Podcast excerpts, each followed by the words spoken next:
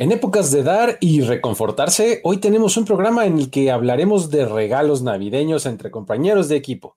Específicamente cómo Christian McCaffrey ayudó a Brock Purdy a resolver ese tema, porque al quarterback digamos que no le sobra el dinero. Además, recapitularemos cómo los Steelers celebraron a Ivy, una pequeña de acero que está librando una batalla contra el cáncer, y cómo esto es solo una muestra de las importantes iniciativas que el equipo tiene en este sentido. Y finalmente recapitularemos cómo es que Dan Campbell pasó de ser un Titan suplente en la NFL a ser el head coach que le dio el primer título de la NFC North en su historia a los Detroit Lions. Esto es Historias de NFL para decir wow, relatos y anécdotas de los protagonistas de la liga.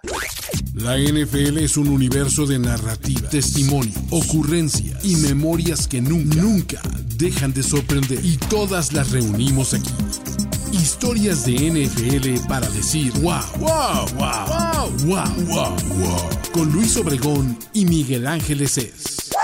Mike, ¿cómo estás? Estamos de vuelta en un episodio más. Eh, ¿Qué tal? ¿Qué dice la Navidad? Felicidades antes que nada. Felicidades a todos los que están este, escuchando eso. Si celebran la Navidad, este, felicidades. Si no, no importa, les mandamos un abrazo de todos modos. ¿Cómo estás? Bien, bien, bien. Igual, feliz Navidad para ti, para toda la gente que escucha este podcast. Como dices, felices fiestas en general. Exacto, exacto.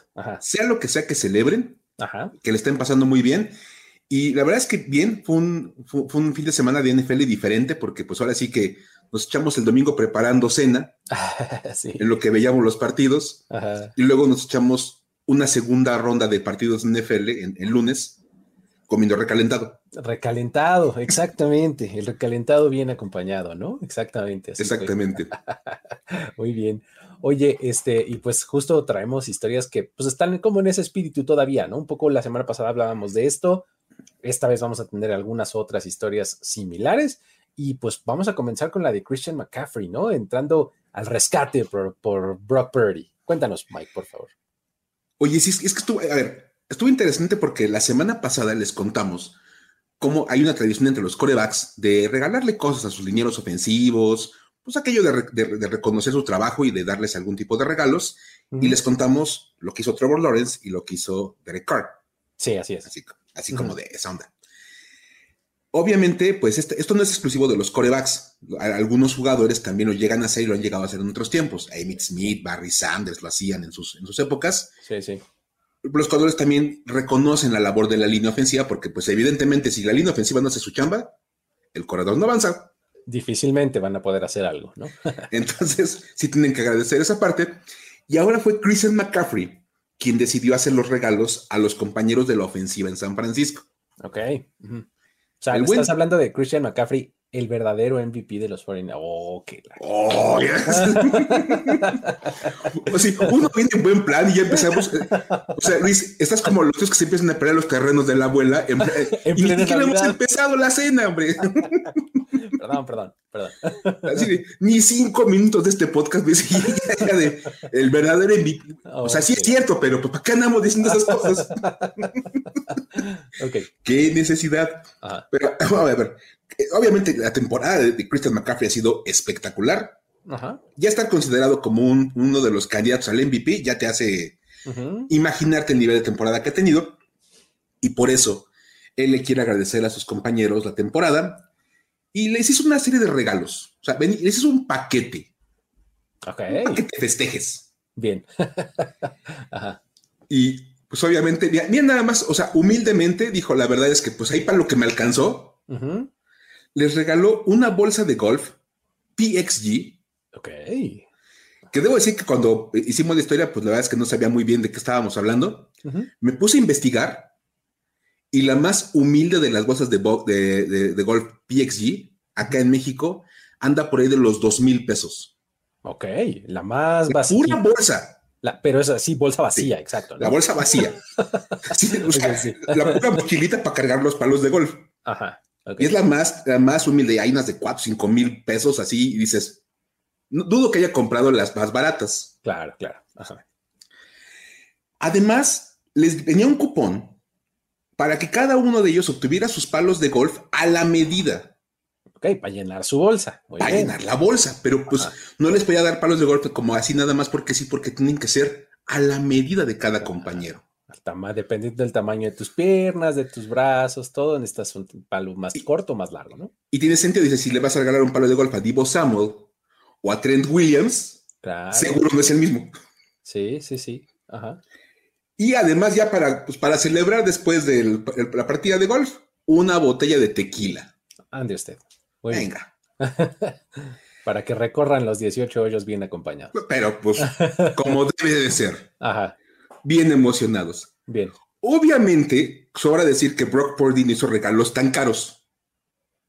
Porque Ajá, okay. ya imagino, es más, me puedo imaginar así, Christian McCaffrey dando sus regalos Ajá. y Brock Purdy sacando su caja llena de tutsibotas. La tutsibota. Su tutsibota y su paleta payaso. Bien.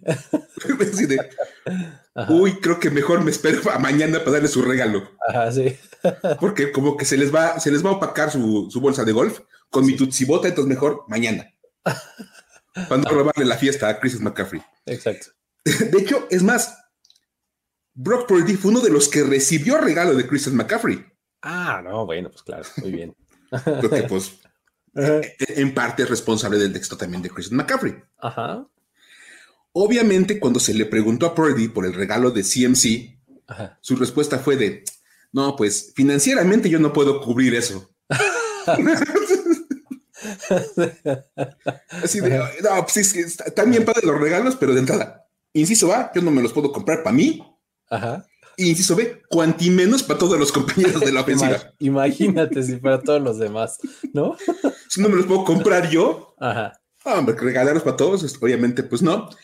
Y la verdad es que tiene mucha razón. Hemos platicado en este programa, en episodios previos, acerca de el salario de, de Brock Purdy. Sí. Y nada más para recordar, son 870 mil dólares por la temporada. Por todo el año, exactamente. O sea, es, es muy poquito.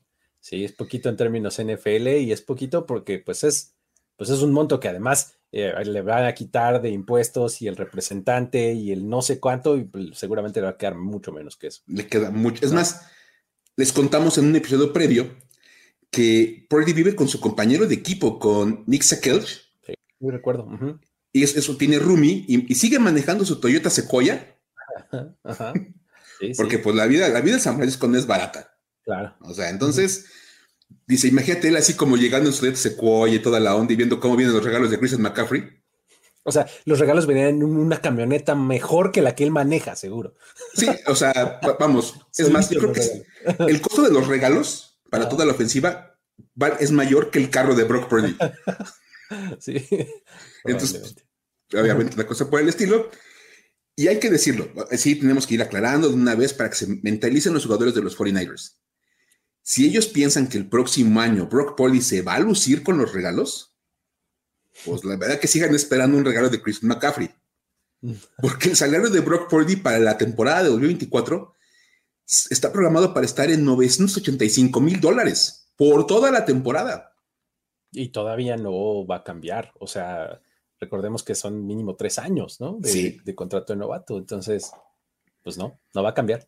No, o sea, yo creo que ahí le convendría a Brock Purdy que le empezaran a dar como, contratos de comerciales o algo por el estilo para que empiece a ganar lana. Claro, claro. Porque fíjate, justo, justo leí hace unos días, Arch Manning, el sobrino de Peyton y de Eli, es coreback suplente en Texas. En Texas, sí, así es.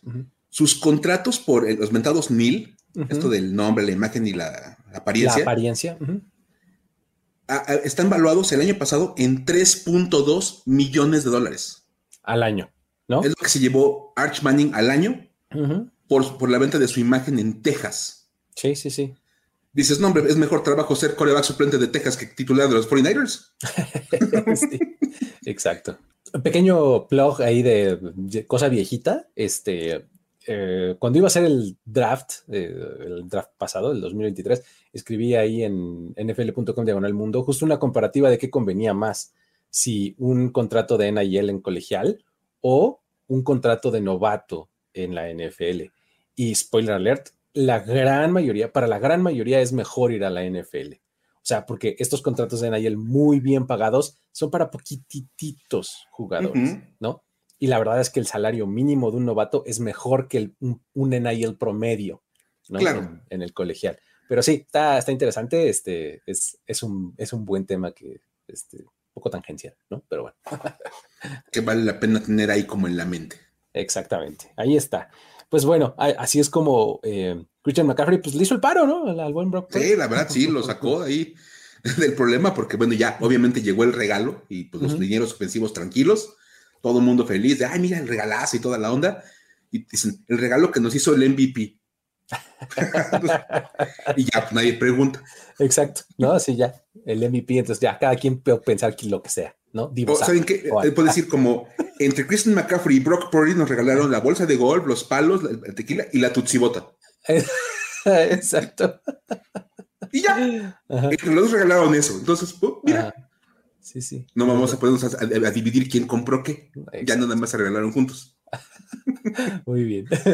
Ahí está. Pues bueno, vámonos a la que sigue. Ah, Dan Campbell y los Lions han hecho historia, Mike. Historia de la buena. Qué maravilla. Qué gran momento para estar vivos, de verdad. Sí, o sea, derrotaron a los Vikings 34, no, perdón, 30-24, ¿no? el marcador, ¿no? Y con eso se llevaron la, la, división norte. O sea, eso es una cosa muy importante. O sea, vamos, ganar una división en la NFL, como que no es tan sorprendente porque pues, pues cada año hay ocho de esos, ¿no? bueno, sí. O sea, básicamente la cuarta parte de la NFL, este, o algo así, este, pues, gana un título de división, ¿no? Pero, pues la verdad es que para este, los Lions y la gente en Detroit, esto sí tiene tintes históricos, porque fíjate, te voy a contar. Los Lions no ganaban su división desde 1993. Entonces, esto genera dos historias bastante llamativas. La primera es, ellos nunca habían ganado la NFC North. O sea, su título más reciente llegó justo cuando todavía estaban en la NFC Central. oh. La, época previa a la oh. realineación de, divisiones, ¿no? Cuando de que tenemos cuatro y demás, no, antes había tres y ellos estaban en la Central en ese momento fue cuando ganaron su último título divisional. Otra historia. Los Buccaneers habían ganado la división de los Lions más recientemente que ellos. Ese es un gran dato que se está perdiendo en este momento, pero vale la pena que lo cuentes una vez más. Sí, o sea, a pesar de que Tampa Bay cambió de división en 2002, pues, cuando vino esta realineación de la que ya les dijimos y se fue a la NFC South, pues ganaron ellos este, más recientemente que los Lions, imagínate. Que fue en la época del Super Bowl de los Buccaneers, cuando, cuando Warren Sapp y todos ellos, en el 99, 2000, por ahí esa época. Exactamente, ¿no? Y pues ya después viene la, la realineación y ya, este, ellos se van al sur y demás, pero pues los Lions se quedan sin ganar, ¿no? Entonces, realmente es la primera vez que gana la NFC North, ¿no? Ahora, la victoria entre los Vikings fue un momento bastante importante para Dan Campbell porque eh, el head coach del equipo eh, está como justo en este momento como estelar, ¿no? De su carrera, tal vez uno de los mejores probablemente. Y precisamente ante este logro queremos recordar un poquito de su carrera, ¿no? De, cómo pasó de jugador y eh, pues cómo llegó aquí hasta donde está, ¿no? Vamos a, vamos a hacer un recorrido, ¿no? Desde, así como, como de highlights, ¿no? De por dónde ha pasado y cómo es que Dan Campbell ha progresado. Eh, ¿Le empiezas, Mike? Y nos vamos a ir turnando. Me late, vamos a, vamos a entrar como una sección, una subsección de este programa que se llama Vida y Obra. Así como obra de. Vida y obra de Dan Campbell. Échenme música clásica, por favor. Para, aparte es que es, una historia que la verdad es que es muy, pues como muy tranquila a nivel jugador. Él estudió en Texas A&M, fue seleccionado por los Giants en la tercera ronda del draft del 99. Ok. Él estuvo con los Giants del 99 al 2002. Llega al Super Bowl 35 con este equipo, que es cuando lo pierden con los Ravens. A ver, pequeño paréntesis aquí. Llegó a la NFL Dan Campbell en el 99. Estamos hablando de que durante toda la carrera como jugador y como coach de Dan Campbell, los Lions no habían ganado. No. no, no, no, por supuesto. Porque dijimos que en el 93, pero... Exactamente. O sea, Dan Campbell creo que estaba, yo creo, como por la prepa Ajá. A lo mejor. Entrando a la prepa, pasando a la secundaria, cuando los Lions habían sido campeones de división. Sí, o sea, Dan Campbell era un adolescente. así, niño casi adolescente, cuando los Lions ganaron su último título divisional. Pero discúlpeme porque me acaba de surgir ese. o sea, es como esos momentos de iluminación, ¿no? De... o sea, ok, desde que Dan Campbell entró en NFL nunca había sido campeón de los, los Lions, fíjate nada más, y entró como novato. Exacto. Wow. Ok. En 2003 pasa a los, a los Cowboys y está con ellos de 2003 a 2005. Si no lo recuerdan con los Cowboys, no hay ningún problema. Es que era el suplente de, Jason Witten. Sí, claro. Entonces, pues, es más, nada más recuerdo que lo metían como cuando le tocaba bloquear. sí, era para darle el descansito a Jason Witten. En 2003 es cuando llega Jason Witten a los Cowboys como novato, tercera ronda de Tennessee. Entonces, este, pues lo traen así como para tener a alguien de experiencia atrás del novato, ¿no?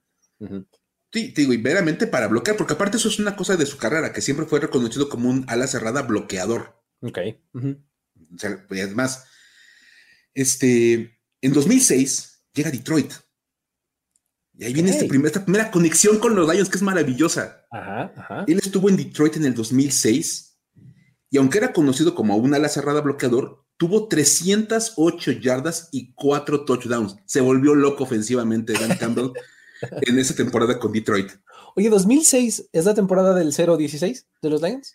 Es 2008. 2000, ah, bueno, pero estaba ahí o no? Ya estaba ahí.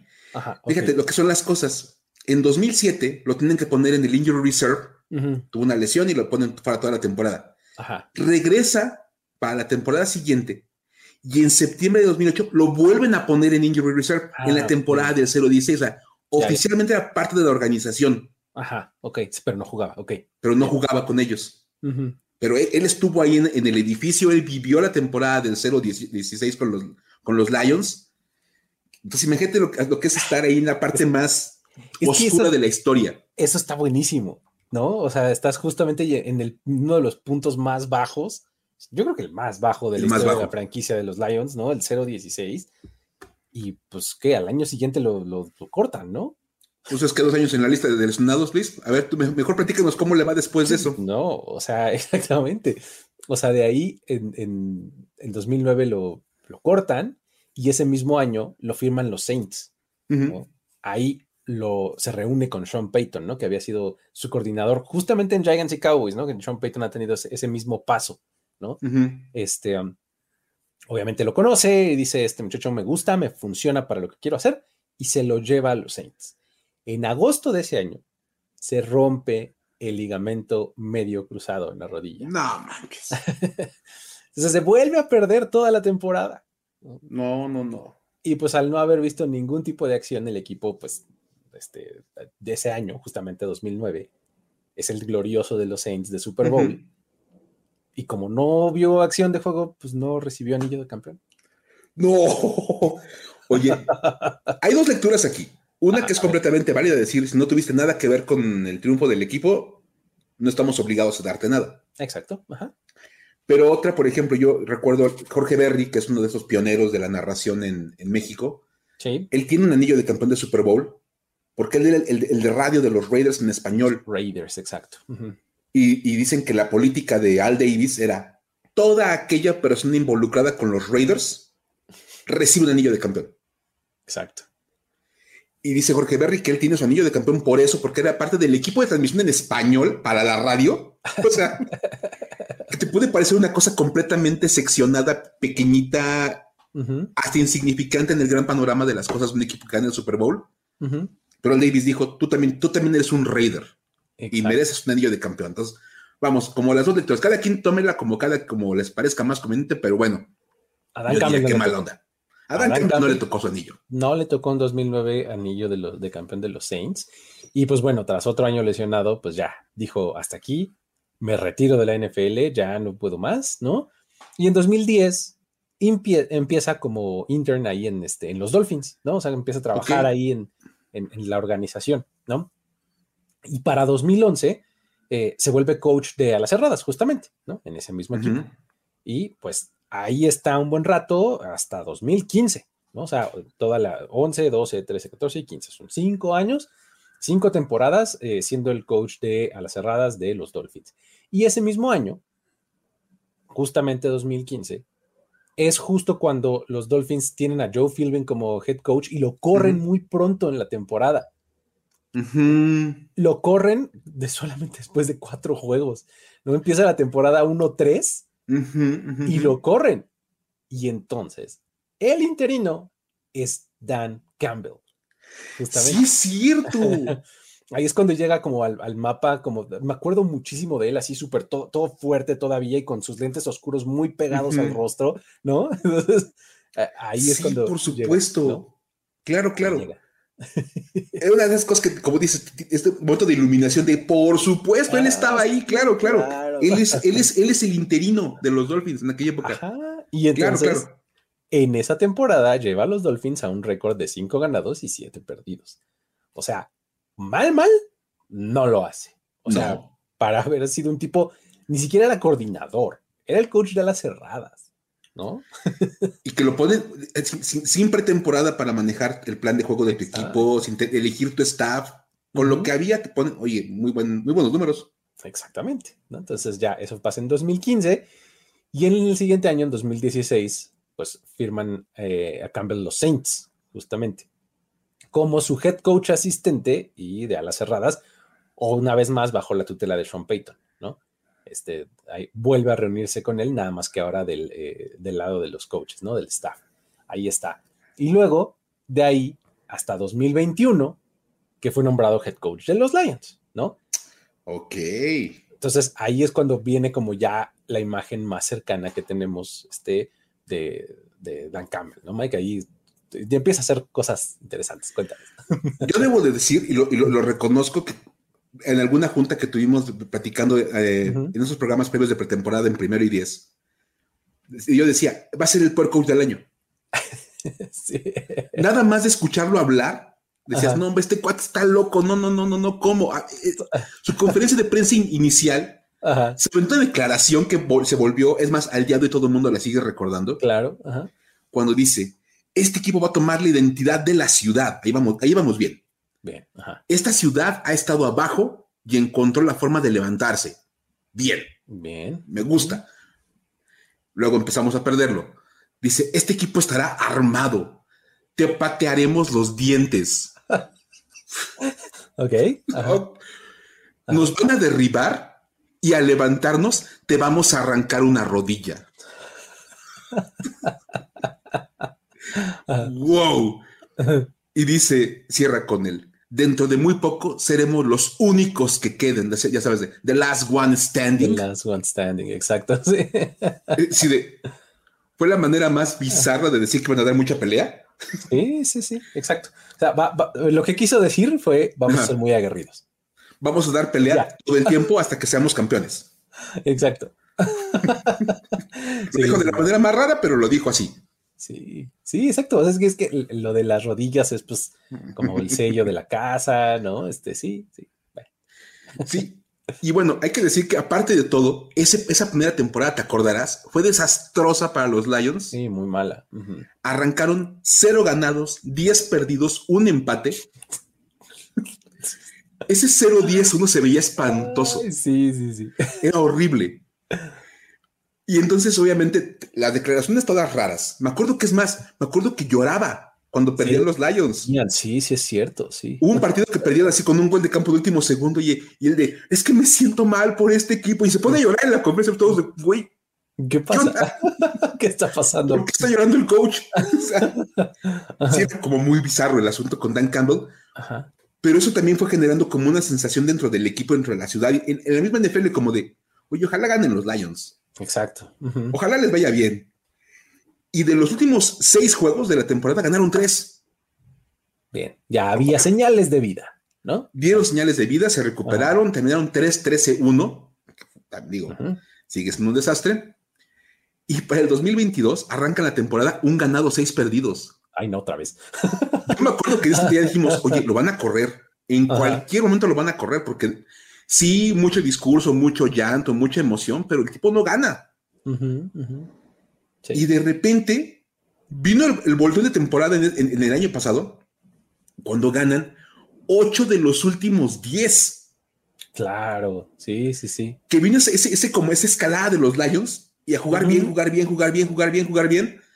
Y es más, terminan la, temporada 9-8, incluyendo el triunfo en, en, la última semana, es más, fue el último Sunday night de la temporada, contra los Packers, en que realmente ellos estaban eliminados por los estados previos. Pero si Green Bay ganaba, Green Bay pasaba. Y si perdía, estaban fuera. Sí. Y si perdía, estaban fuera. Y los Lions se metieron a, casa de los Packers y les ganaron. Y eliminaron a Aaron Rodgers en lo que termina siendo el último partido de Aaron Rodgers con los Packers. Además, esa temporada 2022 para Detroit es, bien importante porque justo además es cuando en el offseason hacen Hard Knocks, según recuerdo, ¿no? Ganan como toda esta buena vibra y esta popularidad que te da estar en Hard Knocks, ¿no? Eh, empiezas a reconocer todavía más personajes adentro del, equipo. Dan Campbell sigue con estas declaraciones y estas cosas este, en sus conferencias de prensa. Me acuerdo del, double venti, ¿no? De su café que decía que todos los días se tomaba un, café de 20 onzas, este, pero con carga doble, ¿no? De café todas las mañanas, ¿no? O sea, ese tipo de cosas estaban divertidas y luego se ponía a hacer ejercicios con los jugadores, ¿no? O sea, se convierte en todo un personaje. Claro. Y justo es cuando pasa todo esto, porque además mm, ya estaba Jared Goff ahí también. Sí, ya estaba, Jared, Goff. ¿no? Aidan Hutchinson. Exactamente, Aidan Hutchinson ya como novato. ¿no? Entonces, esta, creo que esta temporada 2022 es justo como que cuando dan la vuelta con, este, con esta racha final que mencionas, que cierran eh, ganándole a Green Bay, ¿no? Y justo es la, es la racha con la que todo el mundo nos enganchamos y dijimos, el próximo año los Lions van a ser el equipo a vencer en la división. Claro. Y lo fueron. fueron el equipo a vencer en la división. Y es más, nadie los logró vencer ya en la, carrera por el título, porque Dan Campbell cumplió la promesa que hizo en su conferencia de prensa inicial. Los derribaron, pero al levantarse andan arrancando rodillas. Están pateando dientes. O sea, y lo están logrando y la verdad es que es bien interesante ver esto porque aparte ha sido una, una transición muy rápida. Sí, sí, sí, En dos años pasaron de 3-13-1 a un título divisional. A título divisional que, y récord de temporada todavía no sabemos porque cuando estamos grabando esto todavía no acaba la temporada regular, pero pues ya se llevaron la división, ¿no? Y es el mérito que hay que mencionar en este momento, es la gran historia. Sí, sí, sí, está, está buenísimo esta, esta voltereta y este, esta como jornada de Dan Campbell, ¿no? O sea, de, cómo pasó eso, sí, de ser este Tyrant suplente bloqueador, ¿no? A leyenda del coaching. Ah. A, Por lo menos actual. a Detroit Lions Legend. es una leyenda de los Lions por haberle dado ese título divisional. Oye, 30 años que no lo lograban. Y es más, nada más como un apunte. La NFL ha cambiado muchísimo en esos 30 años, el mundo ha cambiado muchísimo en esos 30 años. Y si quieren recordar un poquito de lo que, de cómo era la, liga en aquellas épocas, si quieren saber un poquito más de esos Lions del 93, vayan a nfl.com diagonal mundo. Y les escribí un artículo donde les cuento esa parte de la historia de los Lions del 93, tuvieron tres corebacks en aquella época, o sea, cómo llegaron hasta ese, ese, título divisional y cómo era la NFL en aquellos momentos. O sea, van a ver, está bueno, está bueno. ya está, ahí está, visítenlo y, complementen eh, esta, esta historia con aquella. Domina tus ligas de fantasy fútbol con secciones divertidas en Los Fantásticos. Los Fantásticos. Mauricio Gutiérrez y Fernando Calas te ayudamos a ser un mejor jugador. Busca Los Fantásticos todos los martes en tu plataforma de podcast favorita.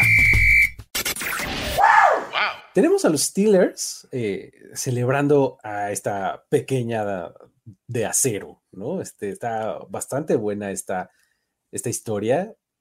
Híjole, me gustó, me gustó bastante, la verdad. Digo, hay que empezar por decir que tuvieron una gran actuación, ¿no? En su partido del sábado contra Cincinnati, los vencen, ¿no? Ganan 34-11, ¿no?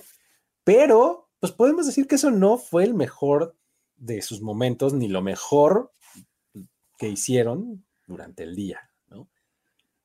El equipo en realidad le alegró el día a una pequeña aficionada de nombre Ivy, que durante el medio tiempo del partido bajó al campo y se llevó unos boletotes para el Super Bowl.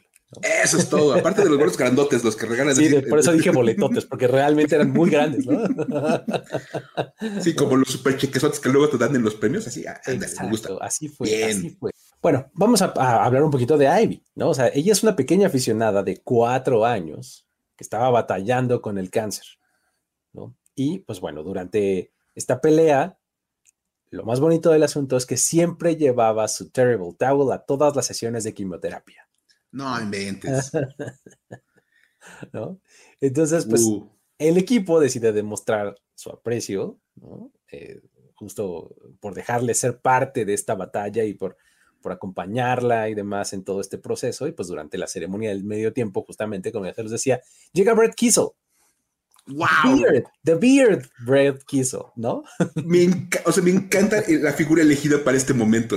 claro. La representación de los Steelers peleadores. De los 2000, exactamente. Uno de los iconos de los, de los Steelers de los 2000, ¿no? Este tipo que, para los que no lo recuerden, tenía una barba que le llegaba a la mitad del pecho, ¿no? Este, increíble. ¿no? Y, y, pues bueno, es exjugador de la línea defensiva del equipo. Y pues bueno, él es el que sorprende a Ivy con los bullets para el Super Bowl 58. Wow. Ahí está.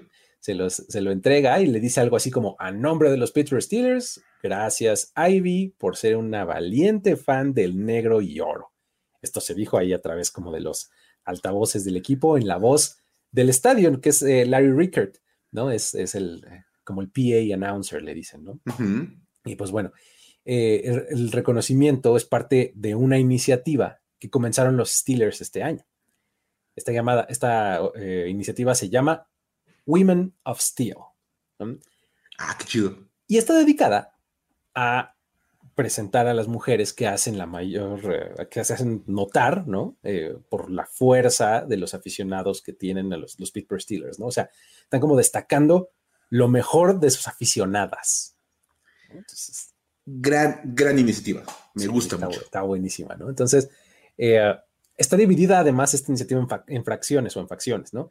Que, van eh, desde season ticket holders, así, gente que tiene boletos de temporada, ¿no? Para ir a ver los Steelers, líderes comunitarios, eh, mujeres involucradas en el fútbol, eh, líderes de negocios, ¿no? Y otras tantas más que, pues, van ahí como agrupando por categorías, ¿no?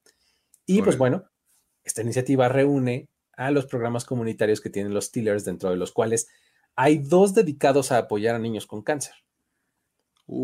Cada año se realiza el Rock Steelers Style Fashion Show. Esto, en este evento se reúnen fondos para el Cancer, eh, Cancer Caring Center y el Hospital Pediátrico de la Universidad de Pittsburgh, ¿no? Este, eh, en ese evento. Luego, para explicar un poquito más de eso, el Cancer Caring Center se dedica a ayudar a las personas diagnosticadas con cáncer y también a sus familias y amigos a lidiar con el impacto emocional que tiene esta enfermedad. Oye, eso es bien importante. Es muy importante que el, que el círculo de apoyo, ¿no? que la red esté como bien preparada también para lidiar con lo que implica, ¿no? Entonces, justo, justo a eso se dedica esa, eh, esa, esa, asociación o este centro, ¿no? Y pues otra de las iniciativas es liderada por el mismísimo Cam Hayward, ¿no? Que uno podría argumentar en una de esas que es el heredero de Brett Kiesel, ¿no? En el campo, ¿no? Más o menos. Pero sin la este, barba. Pero sin la barba, espectacular, exactamente, ¿no? Él realiza el Camps Kindness Week, ¿no? Eh, esto lo hace en el Hospital Pediátrico de Pittsburgh, como ya les decíamos hace rato, para pasar tiempo con los niños y que, están ahí internados y pues, jugar con ellos un rato y demás, darles una alegría por lo menos de un ratito, ¿no? Entonces, después de que sabemos todo esto, pues nos hace poner en contexto que pues derrotar a los Bengals estuvo, muy bien, ¿no? O sea, qué bueno por los Steelers y siguen en la pelea por los playoffs y demás, pero definitivamente lo más importante de ese juego pasó al medio tiempo. la parte más importante que hicieron los Steelers esta, esta semana fue al medio tiempo con Ivy y con todo lo que hacen en esta parte con los Vans. Me encanta. Muy, muy buena historia. Está buena, pero ahí está. Vámonos a lo que sigue. Wow. Tenemos el Belly Watch, Mike. Llegamos al endgame. Estamos en la recta final de esto, Luis, y eso se puso bueno. A ver. Seguimos con el Belly Watch, nada más recordando para los que no, no, hayan escuchado los capítulos previos, que no sé por qué no lo han hecho, vamos, escúchenlos ahorita que están de vacaciones. Estamos revisando el avance de Bill Belichick en la lista de los coaches con más derrotas en la historia del NFL. La marca, recordemos rápidamente, es de 165 derrotas en temporada regular, récord comparten Dan Reeves y Jeff Fisher. Ahí está. las últimas dos semanas, porque no hicimos Belly Watch la semana pasada, Ajá. vamos a englobar las últimas dos semanas, han sido de altas y bajas para los Patriots en ante rivales de la AFC West. Porque la semana pasada perdieron con los Chiefs y esta semana le echaron a perder la fiesta a los Denver Broncos ahí en, plena noche buena, sí. derrotándolos en Denver y todo el mundo preparando la cena, poniendo, ya sabes, poniendo la mesa. Este, es más, mandamos un abrazo al buen Jorge Tinajero que seguramente pasó una cena no muy, no muy agradable. Sí, caray. Hombre, a todos los aficionados de los Broncos. Y bueno, ya sabemos que con eso ganan los, los Patriots. Eso quiere decir que con esa victoria y esa derrota, en este momento, Bill Belichick tiene 163 derrotas en temporada regular. Venga. Y ahora sí, podemos decir al más puro estilo de Doctor Strange que estamos en el endgame. estamos en el punto clave de la historia de, Belly Watch. Sí, sí, sí, sí. Está a dos juegos de empatar la marca y quedan dos juegos en la temporada regular. Exactamente. O sea, justo si estamos en el endgame. O sea, si ganan el que uno de los dos que siguen, se salva. Pero si pierden los dos, ¡pum! Entra a la categoría. Empata. Empata. Y lo mejor de todo es que los juegos que restan son Bills y Jets. Dos divisionales. y los dos equipos que, de verdad han, han, sido victimizados por los Patriots de Belichick durante 20 años. Durante 20 o más, exacto. Sí, sí, sí. Porque todavía los Dolphins como que se daban, se daban su, su quite con los Patriots uno y uno. Sí, sí, sí. Ganaban en Miami los, los Dolphins y, en Inglaterra los Patriots. Pero los Bills y los Jets se aventaban, se aventaron muchos años en el 0-2 contra Patriots año con año con año. Está interesante porque en este momento, hablando de puro fútbol, los tres equipos han encontrado una como mini rachita hacia arriba, ¿no? Sí. los Bills son, eh, cuando hablando meramente de fútbol, así el equipo que nadie se quiere encontrar en este momento en, un campo de, juego, en la americana. Los Jets te pueden sacar un partido en cualquier momento. Exacto. Y los Pats ya están tumbando a los equipos que quieren pasar a la postemporada. Exacto. Le arruinaron la fiesta a Pittsburgh y ahora le arruinaron, básicamente eliminaron a los Broncos. Sí, los dejaron creo que con, con el 6% de probabilidades de, meterse a postemporada o algo así. Entonces, estaba como en 40 antes del partido y les bajó como a 5 o 6%. Entonces, sí fue un golpazo el que les dio Belichick a los Broncos. Entonces, hay un escenario, como decías, en el cual Belichick se va al off-season empatado ya en la marca del coach con más derrotas en, la historia del NFL, cortesía de Bills y Jets. ah, qué maravilla. O sea, ya, ya no va a romper esa marca. No puede Eso salió por la ventana, ya eso ya no se puede, por lo menos este año, ¿no? Pero sí que puede meterse al, número uno empatado con otros dos, ¿no? Exactamente. Híjole. ahí Vamos. Con eso cerramos entonces y vámonos a los datos para decir wow. Datos para decir wow. Hubo un buen día para Rudolf, ¿no? Este, y, no necesariamente el reno de la nariz roja. Es, bien divertido porque literalmente en este, este fin de semana de Navidad, Rudolf fue la estrella en Pittsburgh. Exacto, fue, quien guió el camino, ¿no? Podemos decirlo. Por si alguien quiere decir que es un reno de sistema. No, no, no. un reno de sistema. No, no. Es un reno que cambia las cosas. Exacto. Es un game changer, Rudolf. Y en Pittsburgh básicamente también cambió las cosas porque, a ver, Luis, ya hemos hablado y todo el mundo sabe de todas las broncas que han tenido los estilos con el tema de los corebacks. Ajá desde el retiro del Big Ben, esto ha sido un sufrir constante. totalmente. Por eso el equipo tuvo que tomar la decisión, también escuchando a, los aficionados en el estadio, imagínate, yo insisto, la desesperación que deben tener para empezar a gritar Mason Rudolph. Sí, sí, sí. Está, brava la, desesperación. Lo pusieron contra los Bengals y tuvo un juego sólido contra los Bengals. Tanto que logró algo que no habían visto los aficionados de Pittsburgh en un par de años. Mason Rudolph es el primer coreback de este equipo en lanzar para al menos 250 yardas y dos touchdowns en un partido desde que Ben Roethlisberger lo hiciera en 2021. A ver, hay mucho que decir aquí. Mucho que desmenuzar. O sea, 250 yardas y dos touchdowns en 2023. O sea, es un buen juego, pero no es nada espectacular, ¿no? Fue una explosión ofensiva en Pittsburgh, Luis. fueron, fuegos artificiales en, el campo de los Steelers. Una vez establecido lo cual, te dice de cómo lo han pasado de verdad los Steelers. De verdad, de mal. dos años. O sea, todo el mundo decimos, ay, sí le ha sido mal a los Steelers, pero están exagerando. No.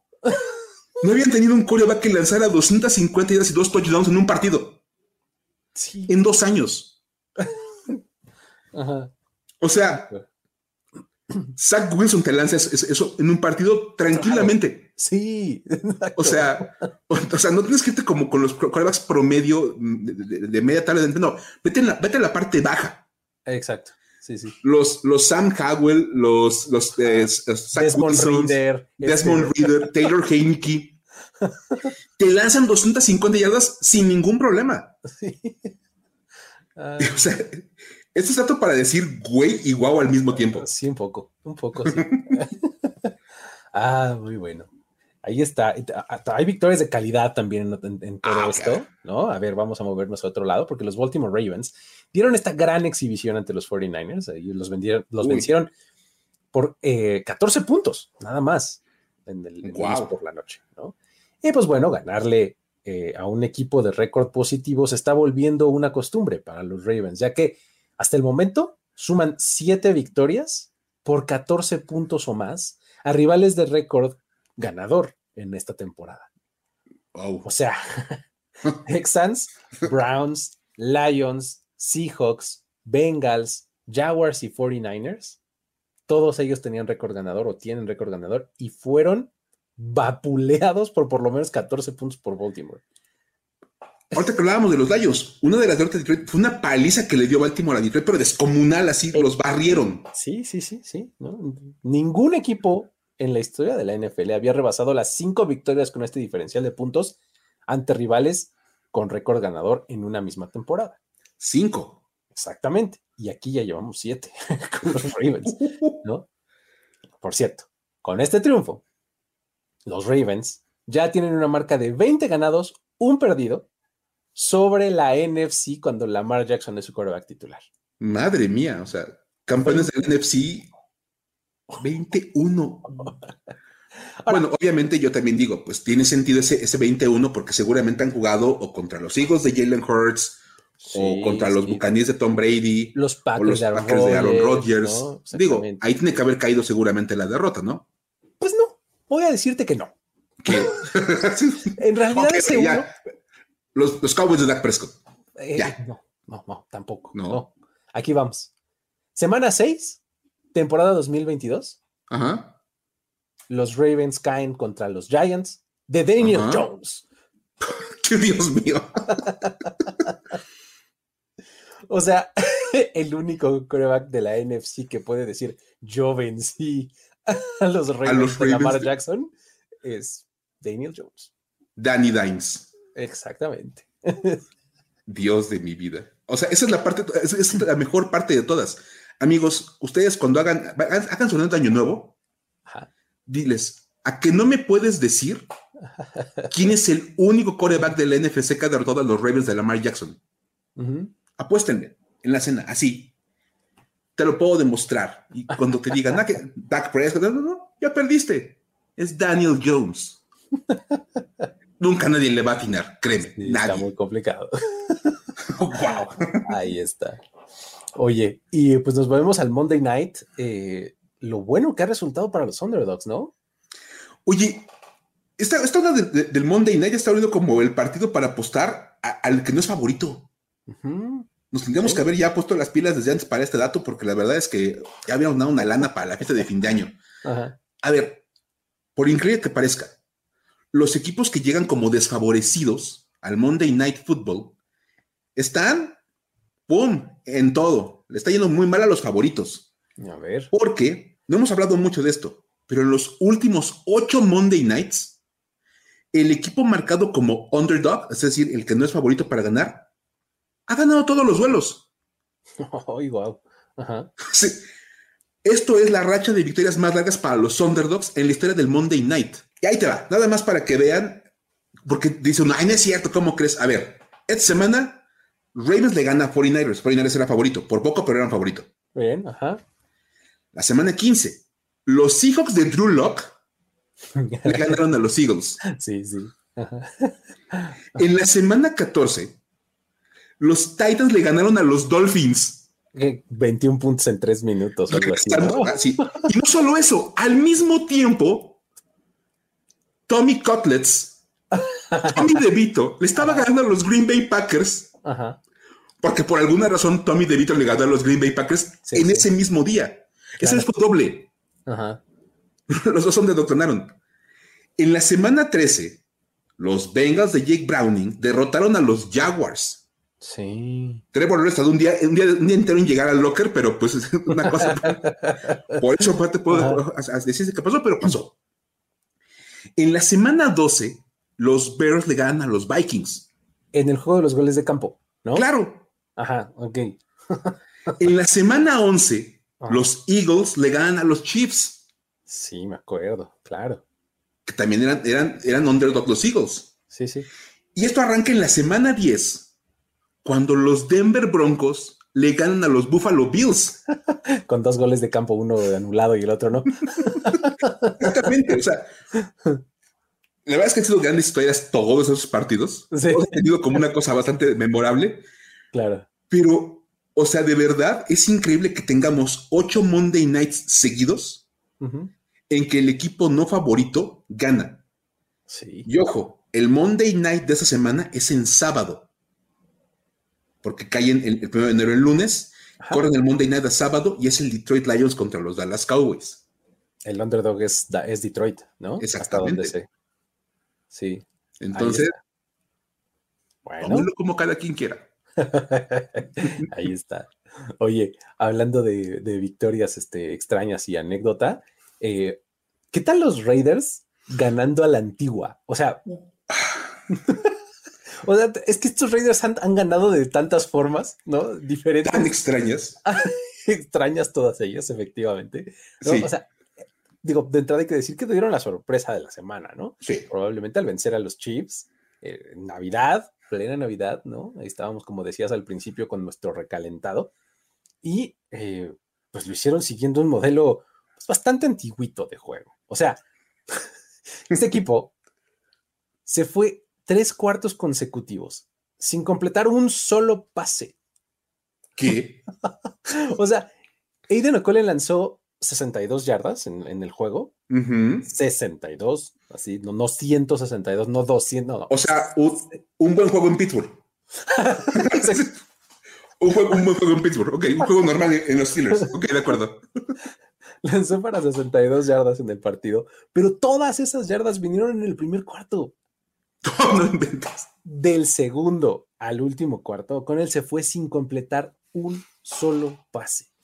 Y así le ganaron a los Chiefs en la era Patrick Mahomes and Reid. los, los Raiders serían, una, máquina de fútbol americano en 1935, eso me queda claro. Bueno, serían así imparables. O sea, esos Raiders de Antonio Pierce que le ganan 3-0 a los Vikings y le ganan sin completar pases a los Chiefs, serían una máquina en, los 30 Y por alguna razón ganan partidos en esta época. Así es, y siguen ganando y yo todavía eh, considero totalmente inverosímil que este equipo tenga siete victorias, no sé de dónde, ¿no? No, las tiene. Y luego también meten 63 puntos en otro juego. Sí, metiendo 63, 3, 62 yardas por pase, pero ganan, ¿no? y hay un mundo donde pueden pasar a la postemporada. Exacto, sí, sí. Hay manera de que lo consigan, ¿no? Pero pues bueno. Ay, ahí está. Eh, vámonos al siguiente, Mike, porque este me fascina. Venga, cuéntanos. Este es de los que más nos gustan a ti y a mí, de esos datos históricos fuertes. Porque este fin de semana los Lions, ya hablamos de ellos, llegaron a 11 victorias en la temporada. Y los Cleveland Browns consiguieron su triunfo número 10 del año. De la mano de Joe Elite Flaco. Ganaron su décimo partido.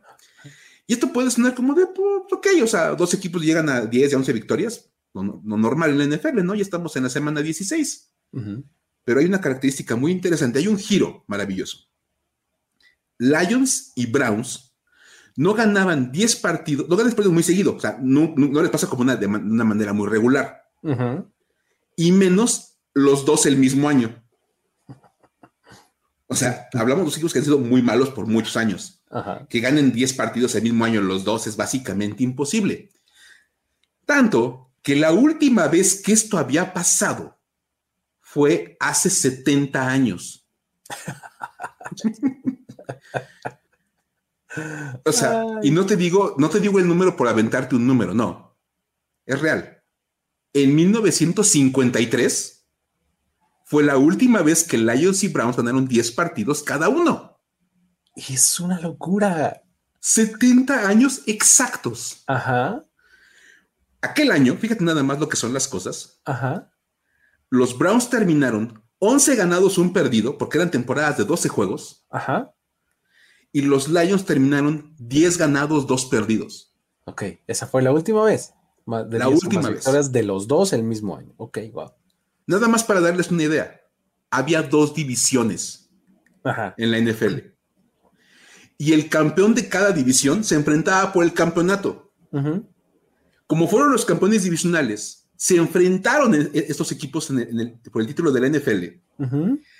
Los Lions ganaron 17-16 a los Browns para proclamarse campeones del NFL por segundo año consecutivo y además lo hacían volviendo a vencer a los Browns en la final. O sea, hubo dos años consecutivos en los que se enfrentaron en el campeonato y los dos los ganaron los Lions. Y ahí te va, Luis. Buscando esa información, encontré que en el 54 Ajá. No ganaron cada quien 10. Ahí empezó la recha de no ganar los dos 10. Pero la final fue Detroit Lions contra Cleveland Browns y ganaron los Browns. Ok. o sea que si lo quieren tomar como una señal, la última vez que dos equipos ganaron 10 partidos cada uno, se enfrentaron por el campeonato. Ahí está. Las Vegas, aquí vamos. Dan mis 5 dólares a que ese es el Super Bowl. Ah, Igual gano algo. Está buenísimo, buenísimo. Muy bien.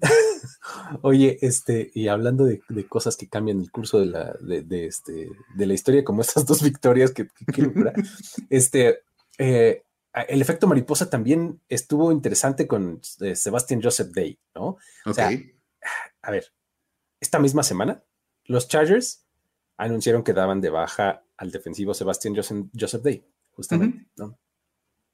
Esto nos trajo un ejemplo de cómo las cosas pues, pueden ser ahí medio extrañas, ¿no? En la NFL, porque eh, antes de empezar la temporada 2022, los Chargers firmaron a Joseph Day a un contrato de tres años, ¿no? Y ante esto, los Rams, el equipo donde Joseph Day jugaba, recibió una selección compensatoria de quinta ronda en el draft 2023, ¿no? O sea, estas, estas fórmulas que hacen de pierdes un agente libre que luego firma en otro lado, entonces algo así, ¿no? Por ese mecanismo es que los Rams recibieron esta, esta selección compensatoria. Y esta selección, los Rams dicen, ah, mira qué bonita selección de quinta ronda la voy a utilizar en un receptor llamado Pucanacua, ¿no? ¡Oh! y pues obviamente Pucanacua sabemos que es probablemente el principal candidato a llevarse el título de novato ofensivo del año.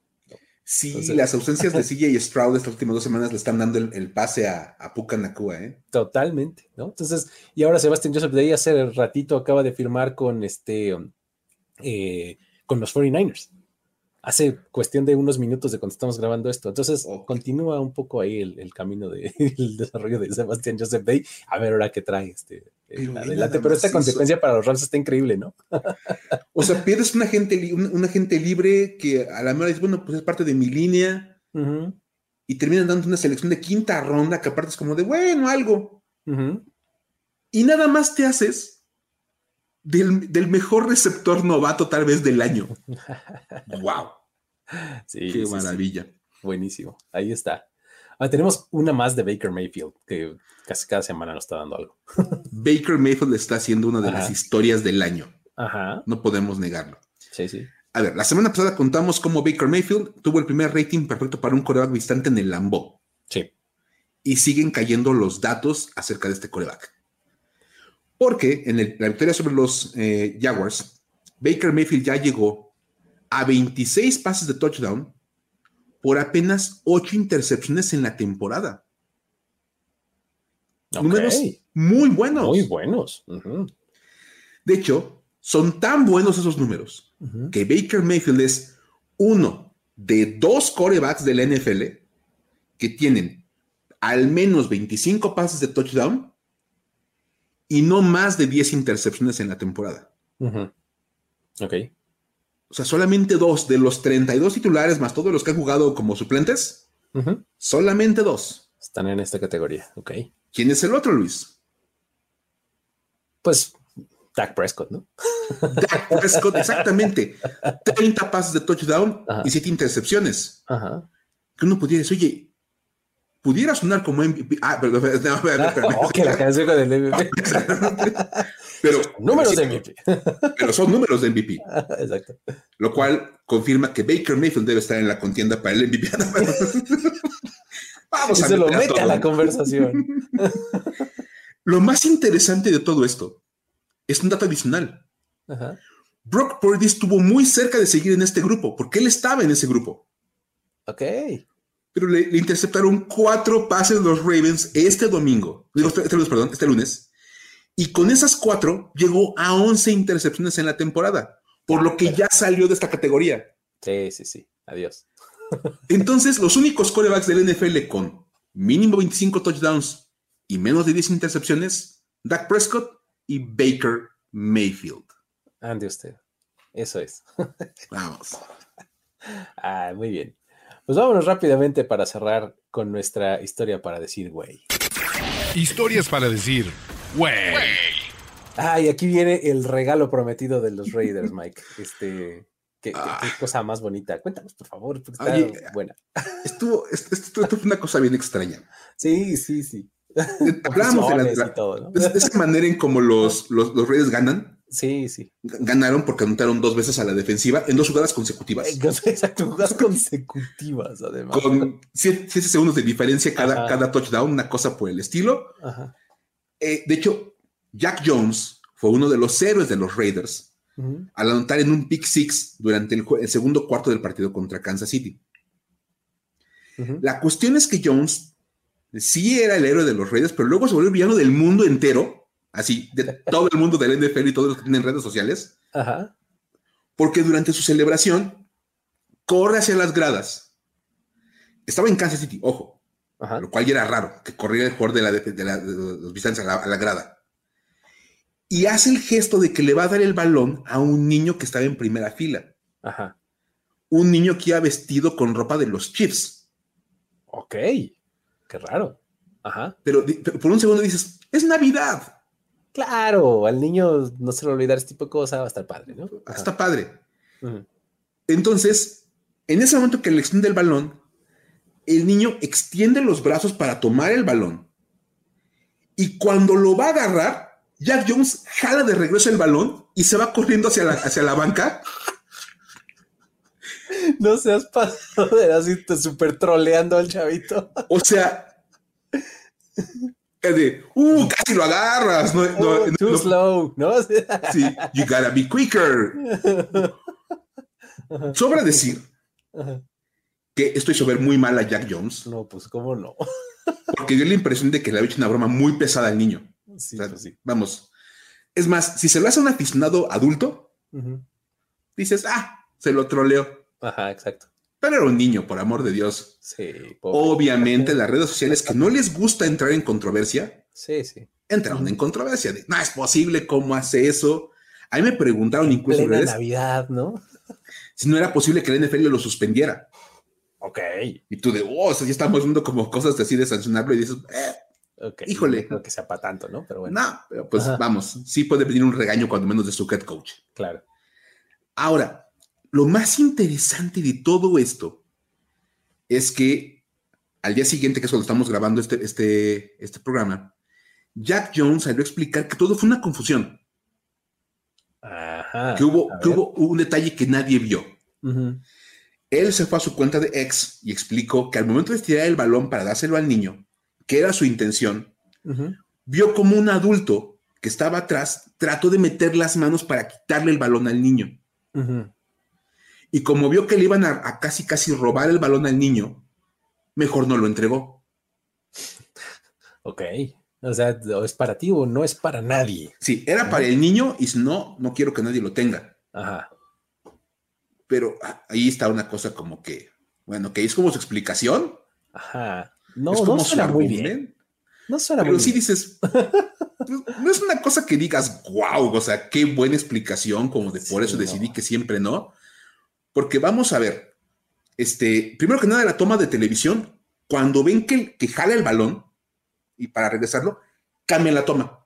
Ajá, entonces no sabemos. O sea, no la tele, muy inteligentemente, cuando eh, ven que va a extender el balón y lo jala de regreso, quitan la toma. No se alcanza a ver qué pasó ahí, porque pues ya se dan cuenta que venía como un momento muy malo cuando mejor trolando al niño. Ajá.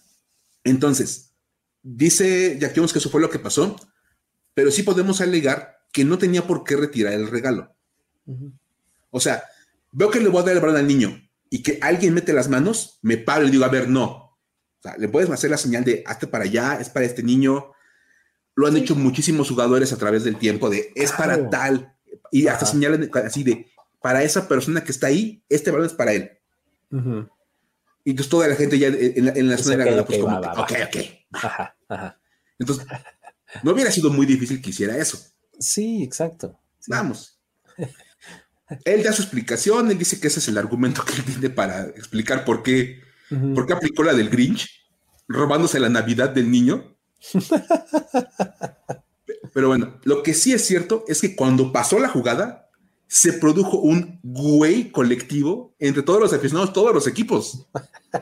Porque aparte todos lo estábamos viendo. Sí, pues sí. Ah, qué locuras. no puede ser. Ese Jack Jones es un loquillo.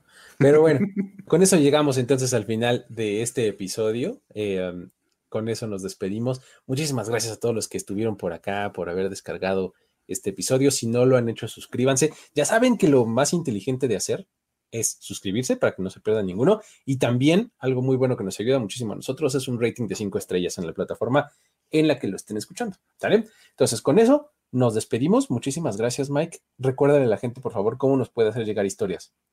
Sí, de veras, a toda la gente que nos mandó historia esta semana, mil gracias porque les digo, ya son de a dos o tres personas por historia, entonces ya por eso no podemos también mencionarlos a todos, pero lo pueden hacer a través de X en arroba el buen Luigi, arroba F-escopeta, o en Instagram también nos pueden encontrar arroba el buen Luigi, arroba formación escopeta, nos mandan su historia, nos mandan su link, el tweet, el post, lo que ustedes quieran, y nosotros nos encargamos del resto. Investigamos, sacamos información, corroboramos datos y se los presentamos en este programa.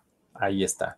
Buenísimo, pues con eso nos despedimos entonces. Luis Obregón y Miguel Ángeles les dicen hasta la próxima. Nos vemos, bye bye. Esto fue Historias de NFL para decir wow, wow, wow, wow, wow, wow, Los relatos y anécdotas de los protagonistas de la liga directo a tus oídos. Con Luis Obregón y Miguel Ángeles Voz en off, Antonio Sempe. Una producción de primero y diez.